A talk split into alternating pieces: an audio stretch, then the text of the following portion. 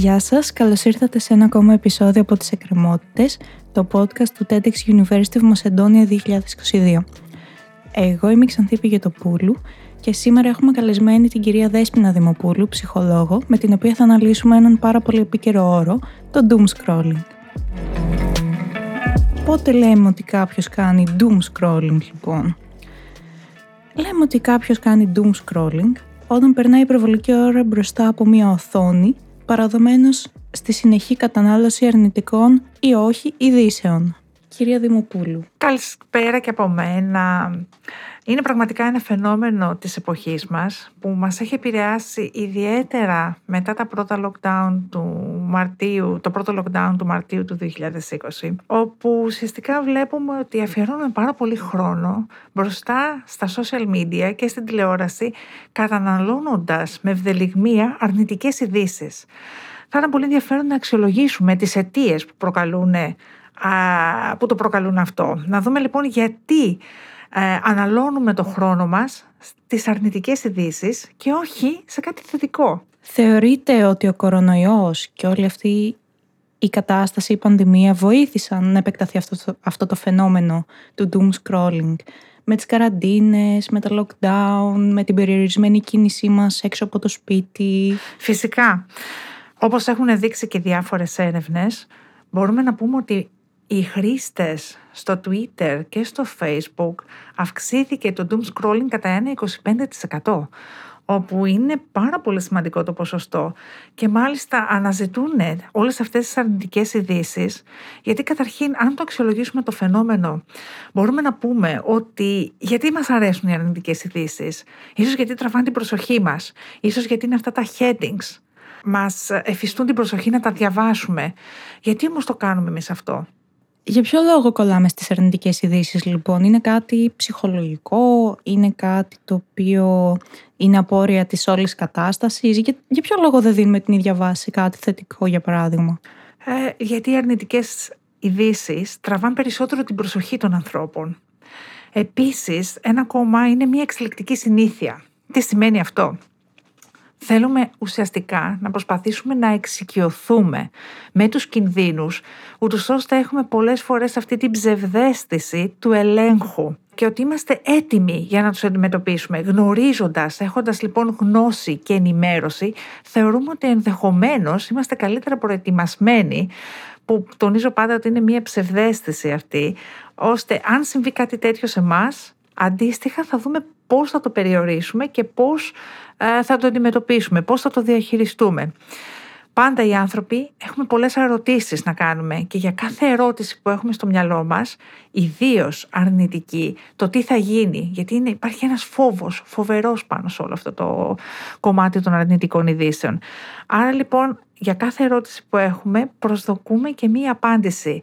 Και σήμερα την απάντηση μπορούμε να τη βρούμε στα social media, γιατί υπάρχουν πληθώρα εξηγήσεων. Παρέχονται δηλαδή τόσες πολλές αναλύσεις πάνω σε μια αρνητική είδηση ε, που ουσιαστικά μας βοηθούν στο να αποκτήσουμε αυτή την ψευδέστηση του ελέγχου της ζωής μας. Μία ακόμη ερώτηση. Θα μπορούσε να συνδέεται με το φόβο προς το άγνωστο. Ναι, φυσικά, φυσικά. Αυτό θέλουμε ουσιαστικά να εξερευνήσουμε και να ελαττώσουμε, να οικειοποιηθούμε ουσιαστικά αυτής της κατάστασης και να έρθουμε πιο κοντά στα, στα ένστικτά μας, να τα διαχειριστούμε αυτά τα ένστικτά μας, το φόβο προς το άγνωστο, αυτό που μας τρομάζει. Αν ξέρω τι συμβαίνει, προετοιμάζομαι και πολύ καλύτερα γι' αυτό. Οπότε αυτό με βοηθάει. Με βοηθάει να νιώσω καλύτερα. Αν δούμε λοιπόν τώρα τελευταία αυτό που έχει συμβεί με τον πόλεμο στην Ουκρανία, τον πόλεμο ανάμεσα στην Ουκρανία και στη Ρωσία, βλέπουμε ότι όλο ένα και περισσότεροι χρήστες στο διαδίκτυο αναζητούν στοιχεία για αυτό τον πόλεμο. Οι περισσότεροι είναι Ευρωπαίοι οι χρήστες. Γιατί γίνεται αυτό, Γιατί είναι ο πόλεμος στην καρδιά της Ευρώπης, είναι στη γειτονιά μας, στην ευρύτερη γειτονιά μας. Άρα λοιπόν, σαφέστατα, ο φόβος ο οποίος βιώνουμε είναι μεγαλύτερος. Άρα θεωρούμε ότι ψάχνοντας και βρίσκοντας διάφορες πληροφορίες θα προστατεύσουμε τον εαυτό μας καλύτερα. Βέβαια όλο αυτό τονίζω ότι είναι μια ψευδέστηση που μας παρέχει το doom scrolling. Δεν είναι η πραγματική διάσταση. Όχι, δεν είναι η πραγματική διάσταση. Η πραγματική διάσταση θα ήταν να πάμε να το ζήσουμε αυτό. Παρ' όλα αυτά δεν γίνεται κάτι τέτοιο. Δεν γίνεται επειδή ζούμε σε μια άλλη χώρα. Στην περίπτωση του lockdown ήμασταν μέσα στα σπίτια μας οπότε δεν το ζούσαμε, δεν το βιώναμε όλο αυτό. Αλλά παρόλα αυτά είχαμε την ανάγκη να είμαστε παρόντες σε όλα αυτά τα νέα να τα ζήσουμε, να είμαστε εκεί, να είμαστε στην καρδιά της επικαιρότητας. Με την ασφάλεια του σπιτιού μας βέβαια. Αυτή είναι η ειδοποιώς, η ειδοποιώς διαφορά. Να τα ζήσουμε μεν, αλλά από την ασφάλεια του καναπέ μας, την ασφάλεια του σπιτιού μας. Βέβαια εδώ θέλω να τονίσω ότι υπήρχε και μία φορά όπου είχαμε το ακριβώς αντίθετο. Δηλαδή είχαμε μία θετική επίδραση.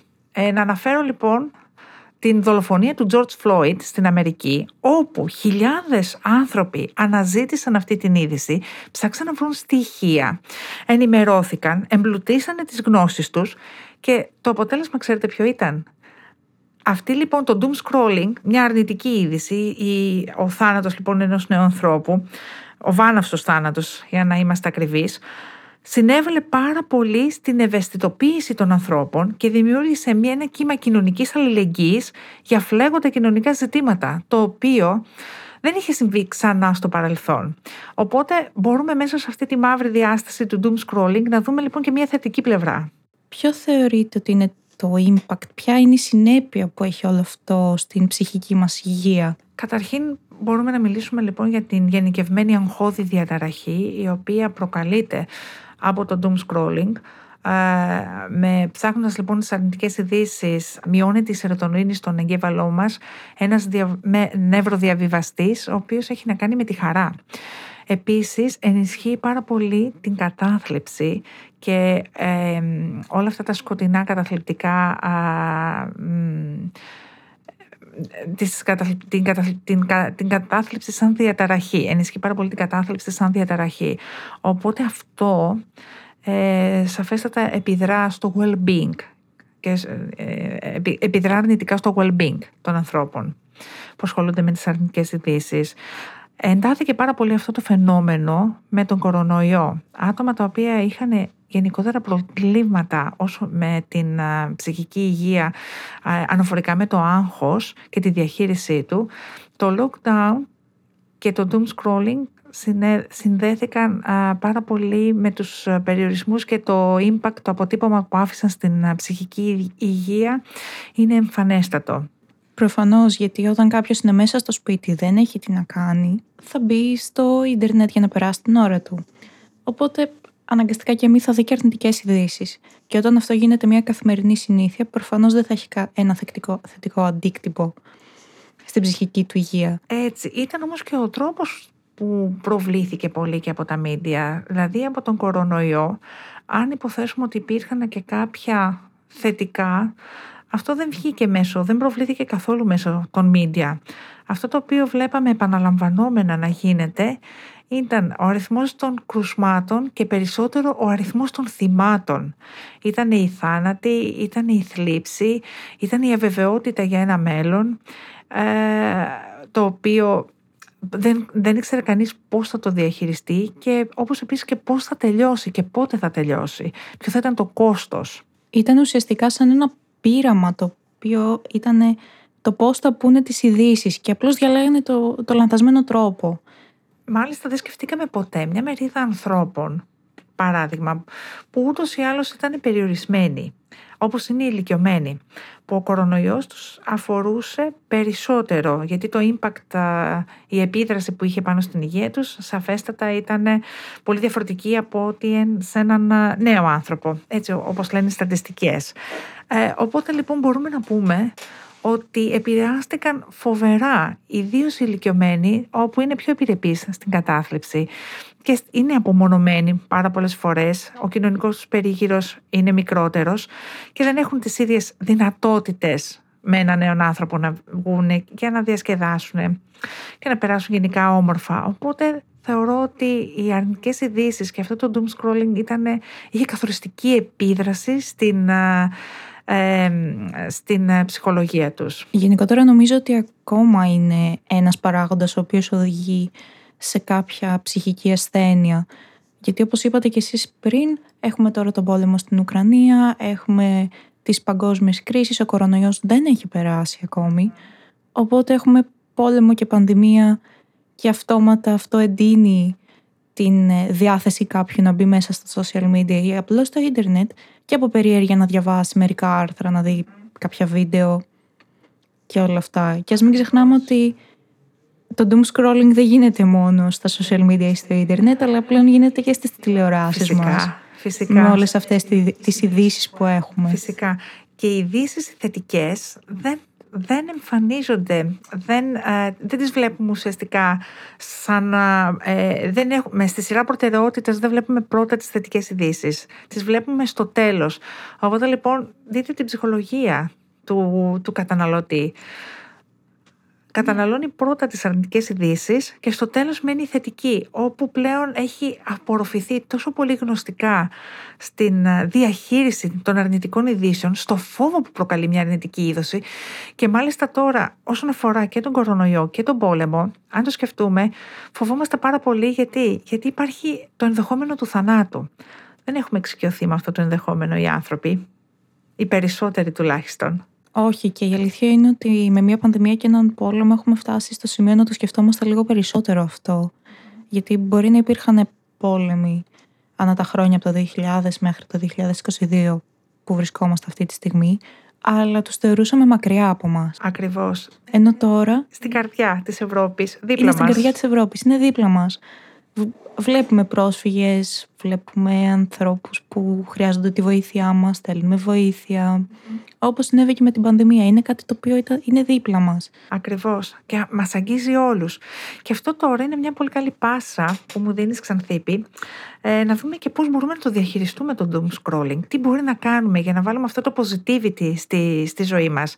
Και αντί να κοιτάμε τα αρνητικά και τις συνέπειες που έχουν ε, όσον α- στην ψυχική μας υγεία και στο well-being, να το δούμε και λίγο διαφορετικά το θέμα, να δούμε τι μπορούμε να κάνουμε για να το ξεπεράσουμε και να το διορθώσουμε. Ουσιαστικά υπάρχουν πάρα πολλοί τρόποι για να το διαχειριστούμε. Θα μπορούσαμε να επιλέγουμε ποιες ειδήσεις θέλουμε να βλέπουμε και από ποιον. Ποιες σελίδες θέλουμε να ακολουθούμε, ποιους, ποια άτομα θέλουμε να ακολουθούμε, γιατί και τα άτομα παίζουν ένα πάρα πολύ σημαντικό ρόλο στη ζωή μας στα social media. Οπότε είναι στο χέρι μας να κάνουμε κάποιο ξεκαθάρισμα, ε, να δούμε ποιος μας κάνει και ποιος όχι. Μπορούμε να κάνουμε κάτι για να βοηθήσουμε ε, και να ξεφύγουμε. Αν δεν πάμε στην ε, τοξική θετικότητα, αν μπορούμε λοιπόν να διαχειριστούμε το doom scrolling με απλές κινήσεις, όπως είναι παράδειγμα να αλλάξουμε το mindset. Και αυτό έχει μεγάλη σημασία. Ο τρόπος που διαχειριζόμαστε τα, τις καταστάσεις. Μπορούμε να το κάνουμε άρα γι' αυτό; Εγώ πιστεύω ότι μπορούμε να το κάνουμε, απλώς θέλει δουλειά. Πάρα πολύ. Σαφέστατα. Ε, Ενδεχομένως υπάρχουν και κάποιες άλλες δράσεις. Ε, κοιτούσαμε με μεγάλο ενδιαφέρον διάφορες έρευνες όσον αφορά το mindfulness, το οποίο ε, ουσιαστικά μας δίνει τη δυνατότητα να δούμε και να εντρυφήσουμε σε ε, πιο κρυφές πλευρές του εαυτού μας. Ε, να ασχοληθούμε με το meditation που είναι πάρα πολύ σημαντικό, αυτός το χασμός, να δίνουμε παραγωγικό feedback ή ακόμη και να βοηθάμε. Για παράδειγμα, όπως είπαμε για τον πόλεμο στην Ουκρανία, θα ήταν πολύ καλό να συμμετέχουμε μέσω σε ένα charity, σε κάποια φιλανθρωπική οργάνωση, διότι βοηθώντας αυτό μας δίνει την αίσθηση της ανταμοιβής. Αμοιβόμαστε για αυτό που κάνουμε ε, ψυχολογικά. Οπότε φεύγουμε από όλη αυτή την κατήφια και τη μιζέρια, αυτό το doom Αυτό το spirit. doom, φεύγουμε από εκεί, πηγαίνουμε κάτι σε, σε κάτι θετικό, κάτι Σε- το οποίο είναι η έτσι. αλληλεγγύη στην προκειμένη περίπτωση. Κάτι πραγματικά θετικό. Οπότε σίγουρα υπάρχουν λύσεις και φυσικά το mindset ε, δεν θα πρέπει να είναι fixed. Έτσι, θα πρέπει να είμαστε πιο ανοιχτοί. Λοιπόν, κάπου εδώ η εκπομπή έφτασε στο τέλος της. Θέλω να ευχαριστήσω θερμά την κυρία Δέσποινα Δημοπούλου, η οποία ήρθε σήμερα εδώ και μας εξήγησε πάρα πολύ ωραία για το doom scrolling. Και εγώ ευχαριστώ πάρα πολύ για την πρόσκληση. Ευχαριστούμε και όσους μας ακούσατε. Εμείς ανανεώνουμε το ραντεβού μας για το επόμενο podcast της σειράς Εκκρεμότητες. Εσείς μείνετε συντονισμένοι στα νέα του TEDx University of Macedonia 2022, διότι έρχονται πολλά, πολλά και όμορφα πράγματα.